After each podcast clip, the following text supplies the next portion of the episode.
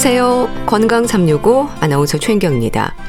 건강 365 가정의 달 특집 가족 건강 관심이 예방입니다. 어제 소아 건강에 이어서 오늘은 고혈압과 비만에 대해서 알아봅니다. 혈관 건강을 비롯해서 혈압은 건강 관리 기본으로 강조가 되는데요.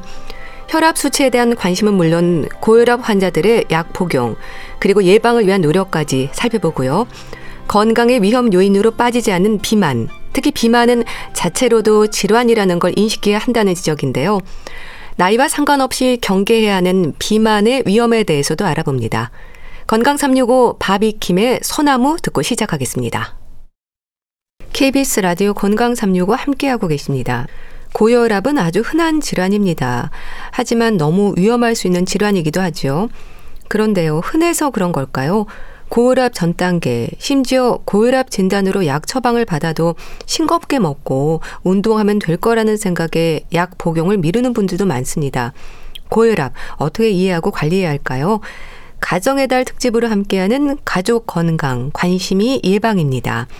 대한 고혈압 학회장이신 고려대 구로병원 순환기내과 박창규 교수와 함께합니다. 교수님 안녕하세요. 예 안녕하세요 박창규입니다. 네. 고혈압은 아주 흔한 질환이죠. 예, 전 세계적으로 성인들에서 가장 많은 만성 질환입니다. 예. 보통 30세 이상 성인의 3분의 1 가까이 30%가 고혈압 환자고요. 예. 이게 노화가 될수록 많이 생겨서 60세 이상에서는 반 이상의 고혈압을 갖고 있습니다. 예. 그러면 짜게 먹는 식습관이 고혈압의 위험 요인인 것도 맞죠? 짜게 먹으면 그 소금 그 기가 물을 머금잖아요. 예. 그 혈액 내 볼륨이 증가가 되면 그 혈관에 압력을 많이 가하게 돼요. 예. 그러면서 또 대동맥의 탄력도가 이게 감소합니다. 딱딱한 느낌이 더 강해지고요. 예. 또그 소금기가 교감신경을 항진시키면 그 자체도 또 고혈압의 한 원인이 됩니다. 예. 그래서인지 또 가족력에 대한 지적도 있는데요. 고혈압의 원인으로 가족력도 위험이 높은가요? 가족이 같은 문화를 공유하고 있잖아요. 네. 예를 들어 방금 얘기한 짜게 먹는다거나 또 과일 야채 되게 안 먹는 집도 있어요. 네.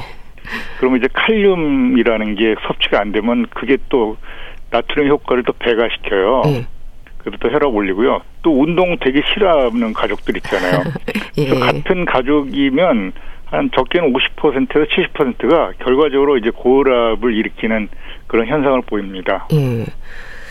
그런데요, 나이 들면서 혈압이 오르는 거를 좀 당연하게 생각하는 분들도 많거든요. 대수롭지 않게 여기는데 어떨까요?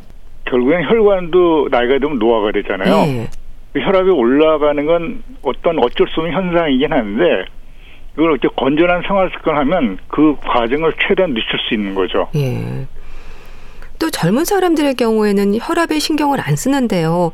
근데 요즘은 젊은 고혈압 환자들도 많지 않나요? 세계 월드 리포트라거든요. 거기 보고에 하면 20대 남자 18.4%가 고혈압이 있어요. 음. 여자는 12.6%고요. 국내에도 남자가 30대 남자 한 17%가 고혈압입니다. 음. 그리고 이 수치는 점점 늘고 있어요. 음. 이것도 뭐 생활 습관의 문제일까요? 어, 뭐 스트레스 또 음. 이제 서구화된 뭐 음식이라든가 여러 문제가 있고요. 음. 또뭐 운동도 잘 못하는 문제들이 많고 또 요즘은 워낙 혈압을 재기가 좋은 조건 검진이라든가 어디 가나 혈압기가 있으니까 네. 진단율이 굉장히 높았어요. 옛날에 이제 혈압을 안 재고 지내는 아, 경우가 많아서 몰랐는데 네. 이제 많이 알게 된 거죠. 음. 그럼 젊은 나이에 고혈압일수록 심혈관이나 뇌혈관 질환의 위험이 더 높다는 말도 있던데 그렇습니까? 예, 고혈압은 결국 이제 혈관에 손상을 일으키는 거거든요. 예. 모든 장기에 혈관이 있잖아요. 예. 그 장기 손상이 문제가 되는데 특히 뇌, 심장, 콩팥 같은 아주 생명 유지에 필수적인 장기가 손상이 되거든요. 예. 근데 그 손상은 혈압이 높을수록 또 심하게 높을수록 심해지고 기간이 길수록 또 심해집니다. 그 이치에 따라서 나이가 젊을수록 혈압 고혈압이 발생하면 기간이 엄청 길어지잖아요. 예. 그 장기 손상 위험이 그만큼 더 커지는 거죠. 예. 근데 저는 사실 혈압을 재는 일에 적극적이진 않거든요. 회사 복도에 측정기가 있어도 확인을 안 하는데, 근데 저처럼 자신의 혈압 수치를 모르는 분들도 많지 않나요? 굉장히 많습니다. 예. 특히 젊으면 고혈압이라는 게 증상이 없는 질환이거든요. 네. 그래서 침묵의 살인자라고 그러는데 젊으면 이제 자기 건강을 과시하고 솔직히 뭐 어떤 증상이 있더라도 아 좀 피곤해서 그러겠지 하고 혈압이란 걸 생각조차를 안 해요. 네. 그러다 보니까 혈압 측정에 소홀한 경우가 많아서 고혈압 진단을 잘 못하는 거죠. 음. 고혈압을 경계하고 살펴야 하는 이유가 뭘까요? 대부분의 만성 질환에서 혈압 여부를 확인하는 것도 의미가 있을 텐데요. 그러니까 고혈압이 워낙 전 인구에서 제일 많잖아요. 그래서 심혈관 질환 발생의 누적 위험도가 전 세계적으로 고혈압이 가장 막대하게 많아요. 예. 예를 들어 고혈압 치료만 잘하면 뇌졸중의 60%, 심장병의 50% 가까이 예방이 가능합니다. 예. 고혈압의 기준이 점점 낮아지고 있지 않습니까? 예, 실제로 그렇습니다. 미국에서는요, 좀 수축기 130 또는 확장기 80 이상이면 고혈압으로 얘기를 해요. 예. 근데 미국은 사실 측정 방법이 조금 다릅니다. 음. 그 대부분의 나라에서는 140 또는 90 이상이면 고혈압이라고 그래요. 예. 그 바로 밑에 수축기 130에서 139, 확장기 80에서 89는 또 고혈압 전 단계라고 그래서 예. 이건 고혈압 거의 근처에 왔다 생각해서 그때부터 이제 어떤 그 예방을 철저하게 해야 됩니다. 예. 그럼 말씀 주신 것처럼 미국과 우리나라는 기준을 조금 달리 해야 할 텐데요. 네. 전 단계가 중요하겠어요. 예, 전 단계부터는 이제 고혈압이 거의 왔다 생각해서 적극적으로 약제를 먹는 경우도 있어요. 이미 심혈관 질환이 있다거나 예. 당뇨가 있는데 또는 이제 콩팥이 좀 손상이 됐거나 소변에 단백뇨가 나오거나 뇌졸중이 있거나 이런 경우는 130 넘으면 바로 고혈압 약을 먹어야 돼요. 음. 근데 그런 위험도가 없으면 아 그냥 생활요법, 운동, 뭐 음식 조절 그런 거 잘하고 어, 140을 넘으면 그때부터 혈압약을 먹게 권고를 하고 있습니다. 예. 사실 혈압을 잴 때마다 달라지기도 하고요.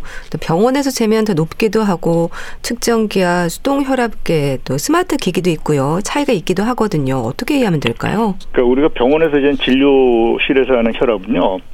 말씀드린 혈압이 140에 90 이상을 예, 고혈압이라고 하고요. 예. 가정에서 혈압제죠. 요즘 가정 혈압계 많잖아요. 예. 그 이제 5를 줄입니다. 각각 수축기 확장기. 그래서 예. 135 또는 85 이상이면 고혈압이라고 그래요. 근데 요새 뭐 손목 시계나 아니면 휴대폰 이런 걸로 하는 스마트워치 혈압계들 있잖아요. 예. 그거는 아직 측정 방법이 각각 뭐 수은 혈압계나 오실로스코피 전자파로 하는 거나 이런 걸로 하는데 스마트워치는 이제 혈액의 적혈구를 광선을 쬐는 방법을 하거든요. 예. 근데 그 방법은 아직 측정 방법이 공인이 되지 않았어요. 그래서 스마트워치로 하는 혈압계는 참전할 수 있어도 그거를 믿으면 안 됩니다. 예. 공인된 게 아니에요. 음. 고혈압 진단은 기준 수치 혈압이 지속적으로 높을 때인가요? 어쩌다 한번 재서 올라가는 경우는 흔하거든요. 예. 그래서 원칙은 다른 날짜에 두 번 이상 측정한 혈압이 얘기한 140 또는 90을 넘어가는 혈압 기준을 충족한 경우 예.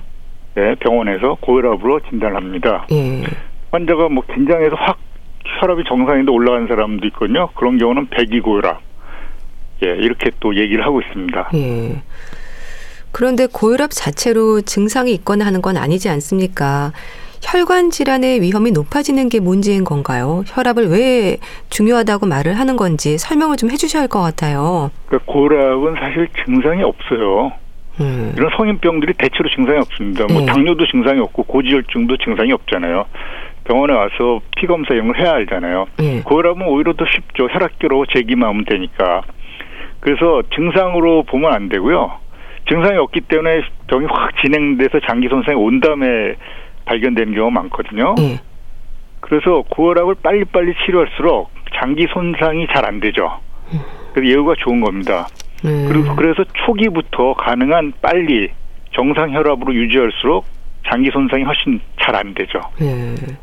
그러니까 혈압이 높은 상태가 이어지면 혈관이 압박이 되면서 혈관이 손상이 되고 또 당뇨병을 비롯해서 심장병이나 뇌졸중의 위험이 높아지는 거네요. 그렇죠. 이제 고혈압이 혈관을 계속 공격해서 혈관이 손상되면요. 네. 그 혈관 확장 물질 같은 아, 좋은 물질이 혈관 내피세포에서 분비가 되는데 그런 게 이제 잘 안 나오게 되면 예. 혈관이 점점 점 딱딱해져서 문제가 되고 이런 고혈압은 또 당뇨병이나 이상 지질혈증이 인슐린 저항성이라는 한 50%에서 같은 기전을 동반해요. 예. 그 당뇨병이나 이제 고지혈증 같은 같이 동반되는 게 굉장히 많습니다. 예. 근데 여기 하나하나가 동반되면 원 플러스 원이 되는 게 아니라 곱하기 2로 돼요. 아. 그 고혈압 고지혈이 쓰면 두 배. 거기다 당뇨가 하나 더 들어가면 네 배. 예. 거기다 뭐 비만 어떤 거 하면 또 여덟 배 이런 식으로 기하급수적으로 그 심혈관 질환 발생이 증가하게 됩니다. 예. 그래서 고혈압과 당뇨병을 동시에 가진 분들은 특히 조심해야 한다는 말을 하는 건가요? 그렇죠. 그래서 그렇죠. 특히 당뇨병은요. 어, 이제 지금 얘기한 성인병 중에서 혈관을 제일 많이 망가뜨려요. 음. 같은 그 질환을 갖더라도 이제 고혈압이 워낙 그 숫자가 많으니까 전 세계적으로 심혈관 질환 위험을 가중시키는데 질환 하나 하나만 따지면 당뇨가 제일 나쁩니다. 어. 그런데요, 이 고혈압 진단을 받고 치료하면 어, 고혈압 치료에서도 완치라는 표현을 합니까? 고혈압은 이제 혈관 노화로 해서 생기기 때문에요. 네. 기본적으로 완치는 어렵고 관리의 개념입니다. 이거를 음. 약을 끊으면 다시 고혈압이 생겨요. 음. 일반적으로. 그럼 잘 관리하면요, 또 약을 끊을 수도 있다는 생각도 하는데 이건 어떨까요? 예, 그런 경우가 있습니다. 이제 일부 이제 경증의 고혈압 있잖아요. 고혈압의 네. 경증, 중등도, 중증인데 네. 경증의 고혈압 환자에서 예를 들어서 이제 술을 많이 먹어서 생겼다거나 네. 이제 살이 많이 쪄서 생겼다거나 너무 짜게 먹어서 생겼다거나 이런 사람들 있잖아요. 네. 그런 사람들이 이제 생활요법을 혈압 올릴 수 있는 그런 원인들 제거하고 혈압요법을 생활요법을 철저하게 하고 체중을 줄이면 혈압이 정상으로 됩니다. 그 생활요법을 꾸준히 실천하고 유지하면 네. 약을 끊고 계속 유지할 수가 있죠. 음. 그러니까 약을 먹기 때문에 조절이 된다는 생각을 일단은 기본적으로 하셔야겠어요. 그럼요. 기본적으로 약을 먹어야 됩니다. 음. 네, 혈관 건강의 중요성을 생각하면 기본적으로 고혈압에 대한 관리는 필수적이지 않을까 싶은데요. 근데 또 혈압약을 먹으면서 이상 지질 혈증 약도 복용하는 분들도 많아서요. 약에 대한 부담을 느낄 수밖에 없습니다. 이런 분들 많으시죠? 그렇죠. 약을 한 보면 한 50% 경우가 1년 지나면 잘 안 먹는 경우가 흔히 많은데 예. 특히 약제 개수가 많을수록 그 현상이 심해져요. 음. 그래서 요즘 최근에는 혈압약에다가 그 고지혈증 약을 하나로 만들었어요. 섞어서. 예. 그래서 단일제형 복합제가 이게 용량도 아주 다양하게 나와 있습니다. 예. 그래서 그 하늘로 이런 여러 가지 병이 있더라도 하늘로 간편하게 복용이 가능해요. 예. 작용 시간도 길어서 하루에 한 번으로 대부분 됩니다. 예. 고혈압은 그래도 워낙 환자가 많아서요. 약제 개발이 이루어지고 있어서 다행이네요. 혈압 약도 여러 가지 그 종류가 있잖아요. 예. 그걸 다 합쳐 만들었어요.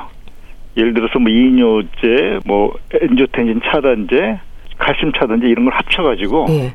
만들고 또 거기다가 고지혈증 약도 같이 합쳐서 만든 것도 있고요. 예. 최근에 당뇨약에다가 고지혈증 약을 합친 것도 있고요. 예. 또 연구 아직 임상으로 나오지 않은 당뇨하고 고혈압약을 또 합친 것들도 지금 개발이 되고 있습니다. 예. 지금 굉장히 많아요. 음. 그 고혈압은 그래도 워낙 환자가 많아서 이렇게 약제 개발이 이루어지고 있어서 다행이네요. 그럼요. 음.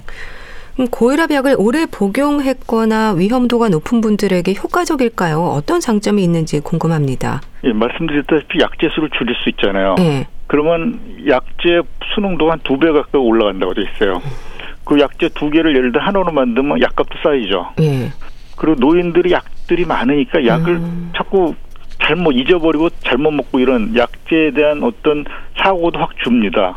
그래서 해봤던 약제를 잘 먹으니까 예. 실제로 한 1년, 2년 지나고 보니까 심혈관 질환의 발생이 30% 준다는 거예요. 예. 그래서 최근에는 할 수만 있으면 단일 복합제로 이렇게 처방을 하는 추세입니다. 예. 근데 또 그럼에도 부작용의 위험은 있을 수 있을까요? 어, 부작용은 거의 비슷하게 생길 수 있다고 보시면 돼요. 음. 각제 각 약제에 대한 부작용이 있잖아요. 예. 그걸 합쳐 만든 거니까 그 기본 그 각각 약제 비슷하게 부작용이 나타날 수 있죠. 예. 예, 그거는 뭐 할 수 없는 거고. 예. 그러니까 중요한 건 어떤 약이든 의사의 처방대로 꾸준히 복용하는 게 우선일 텐데요. 임의로 약을 끊거나 줄이는 분들도 많지 않습니까? 그게 이제 문제가 다 성인병들이 마찬가지인데 예. 약을 먹으면 효과가 좋잖아요. 음. 그래서 이제 혈압도 조절되고 뭐 고지혈증도 좋아지고 그러면 이제 사람들이 병원에 가면 혈압 정상이고 수치가 좋아진단 말이에요. 어, 그러 근데 그때 또 자기 생각에는 또 이제 생활요법도 처음에는 열심히 한단 말이에요. 예. 그러면 이제 아 내가 이제 약을 안 먹어도 되나 보다 이렇게 착각을 해요. 예. 그 약을 안 먹어요. 음.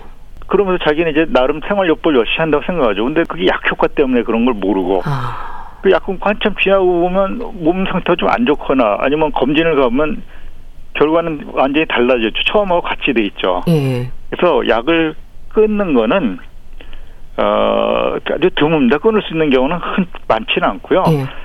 그 약을 중지할 땐 반드시 의사하고 상의해서 결정을 해야 됩니다. 예. 근데 또 고혈압 약 복용에 있어서 최대한 복용 시작을 늦추는 게 좋다는 말도 하고요. 고혈압 약이 콩팥을 손상시킨다는 말도 합니다. 근데 약에 대한 오해랄까요? 좀 강조하고 싶은 말씀이 있지 않으세요? 예, 이거 굉장히 현재 잘못 알려주고 있는 사실이에요. 네. 고혈압 약은요, 빨리 복용하면 복용할수록 좋습니다. 음. 빠르게 또 정상 혈압으로 조절하는 것도 좋고요. 부작용이 특별히 있지 않은 사람은 이 원칙이 적용되고요. 고혈압 약 중에 이제 이 시중에 AC 차단제나 ARB라고 하는 고혈압 약제 널리 쓰이는데요. 예. 약의 기전이 초반에 약간 콩팥 기능이 약간 떨어지는 현상을 보이는 그런 일부의 환자가 있을 수 있어요. 예. 그거는 약의 기전 때문에 그러고요. 시간이 지나면서 콩팥은 더 좋아집니다. 예. 콩팥 기능을 더 어, 콩팥 보호 효과가 더 세요. 그렇기 때문에 콩팥이 나쁜 사람은 또 오히려 그런 약을 더 써야 돼요. 그런데 예. 그런 처음에 일시적인 그 현상만을 강조해서 아 콩팥이 나빠진다 뭐 어쩐다고 자꾸 음. 약을 못 먹게 하는 아주 위험한 그 정보가 많이 널려 있거든요. 음. 절대로 그렇지 않습니다. 음. 잘 먹어야 돼요. 그럼 전 단계에서도 약 복용을 시작하는 것도 방법일까요? 사실은 전 단계에서 먹으면 더 좋죠. 좋기는. 아, 예. 실제로 전 단계에서 혈압약을 먹였을 때 일반 고혈압 환자보다 최소 2년 이상 혈압 발생이 늦춰진 것도 이제 연구 결과가 있어요. 예. 근데 이제 그거는 엄청난 우리 고혈압 전 단계까지 합치면요. 전 인구의 반 이상이 고혈압 환자거든요. 아, 예. 그럼 경제 사회적으로 이거는 아직 허용하기 어렵죠. 음. 근데 본인이 근데 전 단계에서 약은 보험은 안 되죠. 예, 그러니까 본인이 뭐 개인적으로 아까 얘기한 그 전 단계 고혈압에서 나는 그래도 꼭 먹고 싶다. 예. 어뭐 저혈압이 생길 정도로 먹지 않는다면 본인이 먹는 것도 그렇게만 나쁘진 않습니다. 음. 의사 선생님 중에서는 본인이 그렇게 먹는 사람도 꽤 많아요. 어. 아무래도 고혈압 관리도 중요하고요. 예방은 네. 더 중요할 텐데요. 그럼 가족 건강을 위해서 고혈압에 대한 인식이랄까요? 좀 평소 잘 살펴야 하는 부분들 짚어주세요. 예, 혈압 측정을 약만 먹는다고 혈압이 조절되는지 안 되는지 모르잖아요. 예. 혈압 측정을 꾸준히 해야 됩니다. 요즘 가정 혈압계도 많잖아요. 예. 그리고 워낙 지금 정부의 홍수 속에서 건강식품 그 광고나 이런 게 어마어마하죠. 이거 맹신하면 안 됩니다. 음. 약간의 도움은 될 수 있지만 이걸로 혈압 조절되는 건 아니에요. 음. 네, 약제만큼 효과적인 건 없어요. 약제는요 병원에서 약제가 개발되는 과정을 보면 놀랄 거예요 일반인들은 음. 얼마나 까다롭게 이거를 갖다가 임상을 하고 몇 번의 과정을 거쳐서 임상 1상, 2상, 3상, 4상까지 해서 철저하게 정부 기관에서 철저하게 검증을 하고요. 네. 그렇게 해서 증명된 거든요. 그 시판 됐더라도 문제가 생기면 또 퇴출되거든요. 네.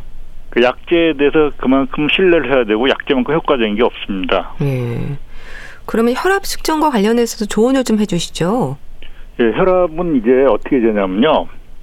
아침에 일어나서 일단 방광을 비워야 됩니다. 그래서 음. 소변을 넣고 나서 혈압을 재야 됩니다. 예. 혈압 잴 때는 최소한 5분 정도는 휴식한 다음에 혈압을 재야 되고요. 그다음에 저녁 때는 저녁 먹고 취침 전까지 시간에 적당할 때 한 번 또 재면 됩니다. 예. 아침에 한 번, 저녁에 한 번 재는 걸 권하고요. 어, 이 혈압도 처음에 질 때 이제 혈압이 갑자기 긴장해서 올라가는 경우가 있거든요. 예. 그럴 땐 그 다음번 다음번 재서 어 차이가 나면 뒤에 젠 두 번, 그러니까 두 번째 세 번째 거를 합친 평균으로 해서 혈압을 판단하면 됩니다. 예. 그리고 또 하나 이제 고지혈증도 약 처방을 받음에도 생활 습관으로 고칠 수 있다고 생각해서 계속 복용을 미루거든요. 고혈압도 고지혈증도 생활 습관만으로 수치가 안정될 수는 없는 거죠? 대부분은 안 됩니다. 음. 예, 고지혈증 뭐 당뇨도 똑같아요. 철저하게 생활요법은 하되 항상 특히 고지혈증이나 그 당뇨 같은 건 피 검사를 해야 되잖아 예. 병원에 와서 그러니까 예. 좀 본인이 알기가 너무 어렵죠 번거롭고 음. 그러니까 약을 꼭 드시면서 병원에 와서 체크 체크를 하면서 예. 선생님이 그 약을 용량이나 이런 걸 좀 조절할 거예요. 예. 아 그래도 이건 약을 끊어도 확실하다. 이런 게 들면 그때 선생님이 아, 이제 약을 그만 드십시오 권고할 테니까 의사 전문가의 판단에 맡기지 본인 판단을 하시면 질병을 키우는 지름길이 될 수 있으니까 굉장히 조심하셔야 돼요. 네, 알겠습니다. 고혈압과 관련해 자세히 알아봤는데요. 대한고혈압 학회장이신 고려대 구로병원 순환기내과 박창규 교수와 함께했습니다. 말씀 감사합니다. 네, 감사합니다. KBS 라디오 건강 365 함께하고 계신데요. 주현미의 여백 듣고 다시 오겠습니다.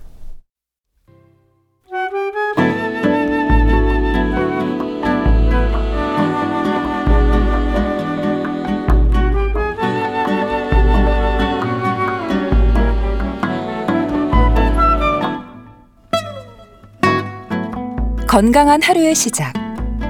KBS 라디오 건강 365. 최윤경 아나운서의 진행입니다.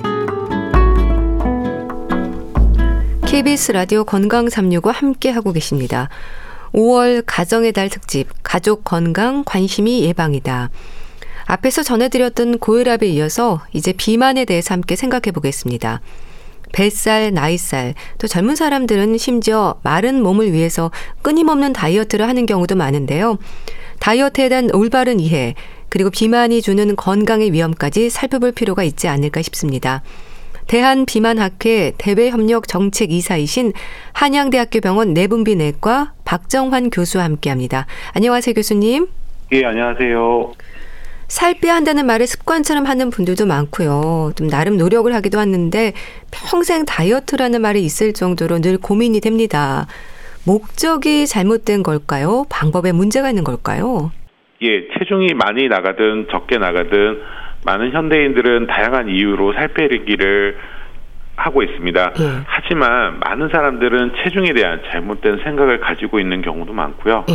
다이어트 방법이 잘못된 경우도 많습니다. 체중에 대한 잘못된 생각과 잘못된 다이어트 방법이 체중 조절을 힘들게 하기도 하고요. 네, 다이어트로 우리 몸을 건강해지는 게 아니라 병들게 하기도 합니다. 따라서 다이어트에 대해서 잘 알고 건강한 다이어트를 하는 것이 매우 중요하다고 생각합니다. 예. 참 마른 몸매를 위하는 게 아니라 건강한 다이어트, 그러니까 다이어트에 대한 올바른 이해가 있어야 하지 않을까 싶습니다. 그럼 다이어트가요, 무슨 의미인가요? 어, 다이어트는 기본적으로 우리가 음식물을 통해서 섭취하는 칼로리를 제한하여서 몸무게를 줄이려고 하는 것입니다. 예. 비만이 일반적으로 우리 몸이 사용하는 에너지에 비해서 섭취한 에너지가 많아서 발생한 여분의 에너지가 체지방으로 축적되는 현상이기 때문에 예. 섭취하는 에너지를 줄여서 체중을 적정 몸무게가 되도록 하는 것이 다이어트입니다. 여기서 중요한 것이 무조건 몸무게가 적을수록 좋은 것이 아니라 우리 몸이 건강을 유지할 수 있는 적정 몸무게를 유지하는 것이 중요하고요. 네. 이 과정에서 무조건 음식 섭취를 줄이는 것이 아니라 우리 몸에 이로운 음식을 적절히 섭취하면서 섭취하는 칼로리를 줄이는 것이 매우 중요합니다. 예. 그렇게 건강을 위한 제한된 식사, 음식 조절이 다이어트임에도 그 굶은 다이어트가 최고의 효과라는 말을 하는 분들도 있거든요. 하지만 평생 굶을 수 있는 게 아니잖아요. 사실 비만 예방의 기본은 적게 먹고 많이 움직이면 되는 거 아닐까요? 예, 비만 예방의 기본은 건강한 음식을 통해서 적정 칼로리를 섭취하고 평소 운동과 같은 건강한 생활을 통해서 칼로리를 많이 소비하는 겁니다. 예. 사실 이거를 생각하면 굶는 것이 이제 가장 빠른 다이어트 방법이 될 수는 있겠는데요. 예. 하지만 우리의 위가 비어 있으면 우리 몸은 음식 섭취를 계속 원하게 됩니다. 예. 또 우리 뇌는 그 포도당만을 에너지원으로 사용을 하는데 신경 쓰거나 스트레스 받는 일이 있으면 우리 뇌는 이를 해결하기 위해서 더 많은 포도당을 원하게 됩니다. 음. 이때 적절한 음식을 섭취하지 못하면 집중이 잘 되지 않고 짜증이 늘기도 하고 불안해지기도 하는데요. 결국 이를 이제 해결하기 위해서 몸에 해로운 단 음식을 위주로 이제 폭식을 하게 됩니다. 우리가 네. 결국 굶는 다이어트는 절대로 성공할 수 없는 다이어트 방법이고요. 오히려 몸에 해로운 음식을 더 많이 섭취할 수 있게 되니까 건강에 더 해로운 오히려 체중이 더 증가할 수 있는 그런 방법이 되겠습니다. 네. 따라서 모든 영양소를 골고루 적절히 섭취를 하면서 하는 다이어트가 가장 좋은 방법이 되겠습니다. 네. 그럼에도 그게 잘 안 되거든요. 서구화된 식습관이 비만의 위험을 높인다는 지적도 있는 것처럼 칼로리 과잉이 문제인 걸까요? 예, 건강한 다이어트를 방해하는 요소는 크게 두 가지라고 생각이 됩니다. 예. 첫 번째는 이제 과도한 음식 섭취입니다. 우리가 과도한 음식 섭취의 주요 원인은 빨리 먹는 식사 습관과 일정하지 않는 식사 시간이라고 생각을 하는데요. 예. 우리가 빨 음식을 빨리 먹으면 배가 포만감을 느끼기 전에 음식을 더 섭취하게 됩니다. 또 식사 시간이 일정하지 않으면 긴 공복 후에 음식을 먹게 되면 음식을 이제 빨리 먹게 되는 그런 경우들이 나타나게 되는데요. 예. 하지만 우리가 한 끼 식사를 먹지 않는다고 다음 끼에 어, 두 끼의 식사를 먹을 수 있는 건 아니기 음, 때문에 예. 어, 이러한 그 빨리 먹거나 일정하지 못한 식사 습관이 이제 나쁜 이제 다이어트에 방해가 되는 부분이 될 수 있고요. 두 번째는 음식에 포함된 과도한 설탕과 소금이 문제라고 생각을 합니다. 소금은 단 음식에 대한 욕구를 높일 수 있고요. 어, 또 음식에 포함된 단당류의 설탕은 우리 몸에 빨리 흡수가 돼서 네. 우리 몸에서 과도한 인슐린 분비를 일으켜서 식사 후에도 무언가를 먹고 싶은 욕구를 만들게 됩니다. 네. 그런데요, 또 이 부분도 설명을 해 주셔야 할 것 같아요. 비만이 다른 질환들의 위험 요인인 것뿐 아니라 비만 자체로도 질환이라는 생각을 해야 한다고 들었습니다. 예, 1996년에 세계 보건기구는 비만은 장기 치료가 필요한 질병이라고 규정을 하고 있습니다. 네. 비만은 당뇨병, 고혈압, 고지혈증, 뇌경색, 암, 지방간 등과 같이 이런 질환, 질병들을 높이고 사망률마저 높이는 그런 우리가 질환이라고 알려져 있는데요. 예. 최근에 당뇨병, 고혈압, 고지혈증 등에 대한 약물이 많이 발전을 해서 이러한 만성 질환에 의한 합병증이나 사망률이 꾸준히 감소를 하고 있는데 하지만 이런 만성 질환은 꾸준히 계속 증가를 하고 있습니다. 그 이유는 어, 많은 비만 치료제가 개발됐음에도 불구하고 비만 인구가 계속해서 증가하고 있기 때문인데요. 네. 결국 비만은 현재 우리가 반드시 극복해야 할 재발을 잘하는 난치성 질환 중 하나라고 인식을 하고 있습니다. 최근에 당뇨병과 같은 질환은 비만에 의한 지방병증의 합병증을 보는 시각도 있기 때문에 네. 비만을 하나의 질환으로 생각을 해야 합니다. 네. 근데 또 비만에 대한 이해도 필요하지 않을까요? 단순히 체중이 많이 나가는 걸 떠올리면 안 될 것 같은데요. 흔히 말하는 마른 비만도 있지 않습니까? 예, 비만은 오랜 기간 섭취하는 영양분에 비해 에너지 소비가 적어 여분의 에너지가 체지방 형태로 추적되는 현상입니다. 예. 즉 몸에 이제 지방 조직이 과도하게 많은 상태를 뜻하게 되는데요. 키에 비해 체중이 많이 나가는 편이라고 해서 무조건 비만은 아닙니다. 근육량이 많은 게 원인일 수 있기 때문에 키에 비해서 체중이 많이 나가더라도 비만이 아닐 수 있고 거꾸로 체중이 적게 나가더라도 근육량이 적고 지방이 많으면 비만이 될 수도 있습니다. 예. 지방이 정상 범위보다 더 많이 축적된 상태. 그래서 몸무게와 상관없이 비만일 수 있는 거네요. 체지방량이 중요하다는 게 그런 의미인가 보죠? 예, 몸무게와 상관없이 몸 안에 축적돼 있는 지방 그 중에서도 엉덩이 등의 피하 지방보다는 뱃속의 내장 지방이 비만을 판단하는 데 있어서 매우 중요합니다. 예. 체질량 지수가 기준이 되는 거죠. 남녀노소 모두 기준은 같은가요? 특히 허리 둘레를 살피는 게 중요하다는 말도 하던데요. 우리나라에서 비만의 기준으로 두 가지를 사용을 합니다. 그중 한 가지가 이제 체질량 지수인데요. 체질량 지수는 체중을 키의 제곱으로 나눈 값입니다. 음. 어, 나라마다 체질량 지수를 이용한 비만의 기준이 다르긴 한데 우리나라의 경우 남녀 모두 체질량 지수가 25 이상일 때부터 비만이라고 합니다. 이는 우리나라 성인의 경우에 체질량 지수가 25 이상일 때부터 비만이 유발하는 질환이 급증하기 때문에 네. 기준을 25로 잡고 있는 거고요. 하지만 체질량 지수를 비만으로 사용하는 데는 몇 가지 문제점이 좀 있습니다. 특히 근육량이 많아서 체중이 많이 나가는 성인에서는 비만이 아님에도 이제 비만으로 분류가 될 수 있는 문제점이 있고요. 네. 근육량이 적은 노인에서는 지방이 많음에도 비만이 아닌 것으로 분류될 수 있습니다. 예. 허리둘레는 기준이 어떨까요? 윗배, 아랫배가 모두 나와서 볼록한 분들은 사실 어디를 재야 하는지 윗배도 걱정이 되거든요. 어, 위에서 말씀드린 체중량 지수의 약점을 보완하기 위해서 사용하는 것이 허리둘레입니다. 허리둘레는 뱃속의 내장 지방을 체질량 지수보다 더 잘 반영한다고 알려져 있는데요. 예. 어, 허리둘레도 나라마다 비만의 기준이 다른데 우리나라의 경우에는 어, 허리둘레가 남자는 90cm 이상, 여자는 85cm 이상일 때 비만이라고 합니다. 네. 허리둘레 측정은 이제 숨을 편안히 내신 상태에서 줄자를 이용해서 측정을 하는데 측정 위치는 갈비뼈 가장 아래 위치와 그다음에 골반의 가장 높은 위치의 중간 부위를 측정을 하면 되겠습니다. 네. 그런데 또 이건 어떻습니까? 정상보다 지방이 많으면 왜 문제가 되는 걸까요? 비만이 건강의 적이라고는 하는데 또 지방이 하는 역할도 있잖아요. 어, 지방이 우리 몸에 무조건 적을수록 좋은 거는 아닙니다. 어, 적절량의 지방이 있는 것이 우리 몸을 유지하는데 매우 중요한데요. 지방은 모든 세포를 구성하고 에너지를 제공하면서 체온을 유지하고 장기를 보호하는 담요와 같은 역할을 하는 아주 고마운 영양소입니다. 세포 간의 소통에 필요한 호르몬이나 신호 전달 물질도 만들고 지용성 비타민 흡수에도 필요합니다. 그래서 우리가 여성 운동 선수 경우에 몸 안에 이제 지방이 매우 적은 상태가 되는데 네. 여성 운동 선수들 중에는 여성 호르몬을 만드는데 필요한 지방이 너무 적어서 여성 호르몬 불균형을 경험하는 어, 운동 선수들도 많습니다. 네. 또 비만을 얘기할 때 빠짐없이 등장하는 단어가 피하 지방과 내장 지방입니다. 특히 내장 비만에 대한 위험이 지적이 되지 않습니까? 피하 지방, 내장 지방 어떻게 이해하면 될까요?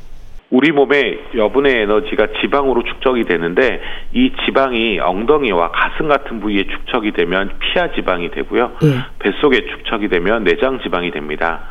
피하 지방과 내장 지방 모두 에너지 과잉으로 지방이 축적돼서 생기는 것은 이제 맞지만 피하 지방에서는 우리 몸이 과잉된 에너지로부터 몸을 보호하기 위한 어, 호르몬이 많이 분비가 되는 반면에 내장 지방에서는 우리 몸에 염증을 만들어 여러 가지 질환을 일으키게 되는 나쁜 호르몬들을 많이 분비하게 됩니다. 네. 따라서 네. 같은 지방이라도 내장 지방이 우리 몸에 훨씬 더 해로운 작용을 하게 되고요.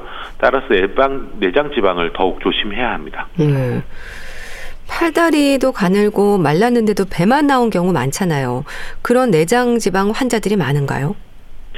어, 우리가 흔히 마른 비만 혹은 이제 올챙이 배라고 부르는 경우가 내장 지방이 많은 특히 많은 경우가 되겠습니다. 네. 이 경우에 오히려 엉덩이와 가슴에 지방이 많은 사람보다 비만에 의한 질병에 걸리기가 훨씬 쉽습니다. 음. 우리나라의 비만 환자가 늘고 있다고 들었습니다. 내장 지방이 문제가 되는 경우가 많은 걸까요? 지방이 축적되는 과정에서 피하 지방으로 축적되는 것과 내장 지방으로 축적되는 것에는 민족마다 좀 차이가 있습니다. 네. 미국인들과 같은 경우에는 지방이 축적되는 과정에서 엉덩이와 가슴 같은 피하 지방이 잘 축적되는 반면에 우리나라 사람들 경우에는 피하 지방보다는 내장 지방으로 더 잘 축적되는 경우가 많습니다. 네. 이는 우리나라가 미국을 포함한 서양인들보다 비교해서 체질량 지수나 허리 둘레에 의한 비만 기준이 더 낮은 이유가 되겠습니다. 따라서 우리나라의 비만 환자가 늘어나는 것은 미국이나 서양과 비교해서 더 큰 사회적 문제가 될 수 있을 거라고 생각이 됩니다. 네. 청소년 비만에 대한 지적도 많던데요. 고등학생들 중에도 복부 비만으로 진단되는 경우가 많다고 하던데요. 우리나라 소아청소년 비만 문제가 특히 문제입니다. 인터넷 환경에 익숙해서 외부 활동이 거의 없고 과다한 입시 경쟁으로 학업에 과학에 집중함으로써 소아 청소년 비만 문제가 점점 심각해지고 있습니다. 네. 특히 코로나19 감염이 유행한 2, 3년 동안 정상적인 학교 생활을 하지 못하고 대부분의 시간을 이제 혼자 집에서 보내는 시간이 늘어나면서 우리나라 청소년 5명 중 1명은 고도 비만이란 충격적인 통계 자료도 있습니다. 네. 어, 이는 단순히 이제 소아청소년 문제에서 끝나는 것이 아니라 이들이 이제 자라서 성인이 된 10년 뒤에는 이제 우리나라 성인 비만 문제로 연결되기 때문에 매우 큰 사회적 문제가 될 수 있습니다. 음. 유전적인 요인이나 생활 습관이 문제인 걸까요? 이 소아 청소년 비만이 주는 건강생의 위험이 크다고 들었습니다. 그러니까 청소년기부터 성인, 노년기까지 이렇게 오랜 세월을 당뇨병을 비롯한 여러 질병 위험에 시달릴 수도 있을 것 같아요. 사실 초청소년 비만 문제는 유전적인 요인이나 개인이나 가정의 문제로만 생각하기에는 여러 가지 문제점이 좀 있습니다. 예. 그래서 앞서 말씀드린 것과 같이 우리 청소년 사이에서는 이제 인터넷 문화가 너무 만연해서 또래끼리 외부 활동을 잘 하지 않고 또한 과도한 학업이나 정상적이지 못한 학교 생활도 이 문제를 좀 키우고 있습니다. 특히 소아청소년 비만 문제를 단순하게 이제 우리가 학교에서 좀 더 많은 체육 활동 시간 등을 통해서 해결할 수 있을 거라고 생각을 할 수 있지만 네. 학교 내에서 관리하기에는 이제 비만 낙인과 같은 문제로 학교 내 왕따 등의 2차적인 사회적 문제가 발생을 할 수가 있습니다. 그래서 이제 또 비만한 소아 청소년 같은 경우에 치료를 받고 싶어도 부모가 경제 활동이 바빠서 잘 챙기지 못하거나 그 비용을 감당하기 쉽지 않은 경우들도 많습니다. 그래서 네.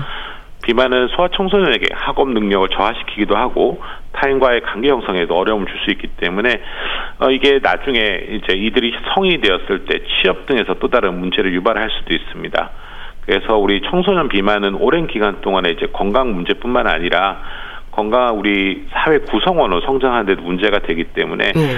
어, 지금부터라도 가정이랑 사회랑 학교가 이렇게 지혜를 좀 모아서 어, 해결해야 될 가장 큰 사회적 문제 중 하나가 아닌가 이렇게 생각을 합니다. 예. 그런가 하면 중년 이후에는 뱃살을 나이살로 표현하기도 합니다. 나이살이라는 건 있는 걸까요? 어, 나이가 들면서 남성이나 여성 모두 성호르몬이 줄어듭니다. 예. 이런 성호르몬의 감소는 노화의 정상적인 과정이긴 하지만 이로 인해서 나타나는 여러 가지 현상 중 하나가 근육량 감소입니다. 예. 최근에 근감소증에 대해서 많은 건강 프로그램에서 소개가 되고 근감소증 예방을 하기 위해서 단백질 등의 건강 보조식품을 먹어야 된다고 많이 광고를 하는데요. 예. 근육량이 줄어든 만큼 이제 지방량이 증가하게 되는데 나이가 들면서 발생하는 근육량 감소와 지방량 증가는 평소 걷기 운동을 포함한 유산소 운동과 맨손 체조와 같은 근육 운동을 같이 하고 예. 생선이나 육류 같은 양질의 단백질의 음식을 통해서 적당히 섭취하는 것을 통해서 충분히 예방할 수가 있습니다. 네. 다이어트에 대한 관심이 많아서인지 방법들도 여러 가지입니다. 간헐적 단식부터 일일 일식, 저탄 고지 식단도 있고요. 이런 부분들에 대해서는 어떻게 생각을 하세요? 음, 다이어트에 대해서 많은 관심이 있는 만큼 우리 주변엔 다이어트 관련된 많은 자료들이 이제 홍수를 이루고 있습니다. 네. 하지만 이런 많은 내용들이 과학적 사실에 기반하지 않거나 아니면 특정 다이어트 보조제를 팔기 위한 홍보 수단으로 만들어진 경우도 많습니다. 네. 지금까지 우리가 간헐적 단식 같은 경우에는 칼로리를 줄인 식사와 비교해서 큰 차이가 없는 거라고 지금 과학적으로는 알려져 있는데요. 결국 간헐적 단식이나 일일 일식은 식사량을 줄이는 식사의 한 형태로 생각하면 되겠습니다. 예. 따라서 간헐적 단식을 하더라도 식사가 허용된 시간에 평소보다 많은 음식물을 섭취를 한다면 다이어트에는 큰 효과가 없습니다. 음, 저탄고지 경우에는 이제 단기적으로는 체중을 감량하는 데 효과가 있을 수 있는데요. 네. 장기적으로 봤을 때는 오히려 몸 안에 해로운 콜레스테롤이 급격히 상승을 해서 건강에 해롭다는 연구 결과들이 많이 있고요. 네. 비만과 관련된 그 어느 집단에서도 저탄고지와 같은 어떤 특정 음식을 이용한 다이어트를 추천하는 데는 아무 데도 없습니다. 어, 따라서 이제 건강한 다이어트를 위해서는 영양소를 골고루 배부르지 않게 이전보다 조금 줄여서 섭취하는 것이 중요하겠습니다. 예. 또 다양한 보조제로 살을 빼고 싶어 하는 분들도 많은데 이런 부분들은 어떨까요? 다이어트 보조제란 말 그대로 다이어트를 이제 도와주는 수단입니다. 예. 그래서 일부 사람들은 이제 보조제가 건강 보조식품을 팔리기 때문에 이제 부작용 없이 건강에 도움이 될 거라고 생각을 하긴 하지만 보조제도 이제 부작용이 발생을 할 수 있고요. 대부분 명확한 이제 과학적 근거가 없는 경우들이 많습니다. 예. 어, 개인적으로는 이제 다이어트 보조제 중에서는 포만감을 느끼는 해주는 도와주는 이제 다이어트 보조제들이 있는데 이 경우에는 좀 식사량을 줄이는데 좀 도움이 줄 수 있어서 우리가 다이어트를 하시는 분들이 이런 그 포만감을 느끼게 하는 다이어트 보조제를 사용을 한다면 그것은 다이어트에 좀 도움이 될 수 있을 거라고 생각을 합니다. 예. 자, 그럼 마른 몸이 아닌 과도한 지방을 줄이는 건강한 다이어트가 필요할 텐데요. 방법을 좀 알려주세요. 급하게 생각해서 될 일은 아닐 것 같은데요. 예, 건강한 다이어트를 위해서는 영양소를 골고루 섭취하면서 적당량의 음식을 섭취하고 규칙적이고 균형 잡힌 운동을 통해서 몸무게를 서서히 줄이는 것이 매우 중요합니다. 네. 그래서 보통 1개월에 한 2, 3kg 정도 서서히 몸무게를 줄이는 것이 매우 중요하고요. 이게 또 몸무게가 줄면 기초 대사량이 줄면서 몸무게 잘 줄지 않습니다. 시간이 지나면. 네. 그래서 시간이 지나서 몸무게 잘 줄지 않는다고 중간에 절대 포기하거나 낙심해서 다이어트를 멈추면 안 되겠습니다. 네. 식사와 운동 그리고 행동 조절과 같은 생활 습관이 강조가 되던데 여기서 행동 조절은 뭘 말하는 건가요? 어, 행동 조절은 여러 가지가 있습니다. 어, 여기에는 이제 천천히 먹는 식사 속도를 조절하는 방법이라든지, 예. 그다음에 집에서 빵이나 과자 같은 것들이 눈에 잘 보이는 식탁에 두지 않고 눈에 보이지 않는 곳에 둔다든지, 우리가 배가 고플 때 평소에 배가 고프면 먹던 빵이 아닌 토마토나 계란과 같은 다른 음식을 대체해서 먹는 거를 이렇게 결정하는 것 같은 것들이 모두 행동 조절에 포함이 되겠습니다. 그래서 음. 이러한 행동 조절은 행동 조절만으로는 다이어트에 성공할 수는 없지만 우리가 다른 치료인 약물 치료나 식사 조절, 운동과 함께 어, 비만 치료를 하게 된다 그러면 이게 그 다이어트를 성공으로 또 이끌 수 있는 그러한 중요한 열쇠 중에 하나가 되겠습니다. 예. 고도 비만 환자들에게 약물 처방이나 수술적 치료를 진행하는 경우에도 비만 예방을 위한 생활 습관은 필요한 거겠죠? 예, 약물 치료가 중지되면 다시 체중이 늘어날 수 있고요. 음. 수술적 치료를 하더라도 생활 습관을 바꾸지 못하면 시간이 지나면 다시 체중이 늘어나게 될 수 있습니다. 그래서 약물 치료나 어, 수술적 치료를 하더라도 생활 습관 교정은 반드시 필요합니다. 네. 그럼 구체적으로 어떻게 해야 할지, 어떤 운동을 얼마나 하고 뭘 어떻게 먹어야 할지 질문도 많이 받으실 텐데요. 어떤 말씀을 주세요? 일단 환자들한테 다이어트 자체, 그러니까 식사를 조절하는 것 자체가 어렵지 않다는 거 먼저 설명을 해줍니다. 네. 그래서 우리가 하루에 정해진 본인이 항상 먹어왔던 두 끼 혹은 세 끼의 정해진 식사를 골고루 배부르지 않게 먹고 그외 시간에는 아메리카노와 같이 칼로리가 없는 커피나 차만 마시고 다른 어떤 것도 먹지 않아야 된다고 얘기를 해줍니다. 네. 어, 과일 같은 경우에도 하루에 한 종류의 과일을 적당량만 어, 먹고 절대로 과일을 주스로 만들어 먹거나 그러지는 않도록 이제 설명을 합니다. 네. 그리고 이와 함께 이제 식사하시고 나서 한 30분에서 1시간 사이에 어, 20분 정도 산책이나 체조를 여유가 될 때 반드시 하도록 하고 일상생활에서 어, 많이 걷도록 설명을 해줍니다. 그리고 이제 다이어트에는 가장 중요한 것이 이제 왕도가 없으니까 절대 서두르지 않고 꾸준히 해야 되는 것이 매우 중요하다고 설명을 드립니다. 예. 내 몸 상태를 아는 건 중요한 일이지 않나 싶습니다. 검진 결과로 나타나는 건강 수치들, 특히 체질량 지수나 허리 둘레에도 관심을 가져야 할 텐데요. 비만에 대해서 이 시간을 통해서 꼭 강조하고 싶은 말씀 짚어주세요. 어, 비만은 재발을 잘하면서 고치기 힘든 난치성 질환이지만 우리가 건강하게 평생을 살기 위해서는 반드시 극복을 해야 할 질환이기도 합니다. 음. 결국 지속 가능한 건강한 다이어트와 건강한 생활 습관만이 이를 해결할 수 있는데요. 절대로 비만을 해결할 수 있는 다른 왕도는 없다는 것을 잘 알고 계시면 좋겠습니다. 또 이와 함께 우리 미래 세대인 소아 청소년 비만 문제가 생각보다 심각한데 네. 이 문제는 단순히 개인과 가정의 문제가 있어서 발생한 문제가 아니라는 겁니다. 그래서 우리나라가 미래에 좀 더 건강한 국가가 되기 위해서는 지금이라도 소아청소년 비만 문제를 해결하기 위해서 조금은 더 사회가 더 많은 관심을 좀 보여, 보여야 되지 않을까 이렇게 생각을 합니다. 네, 말씀 잘 들었습니다.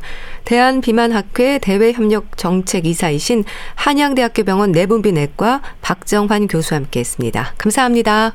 예, 감사합니다. 이문세의 알 수 없는 인생 보내드리면서 인사드릴게요. 건강365 아나운서 최인경이었습니다. 고맙습니다.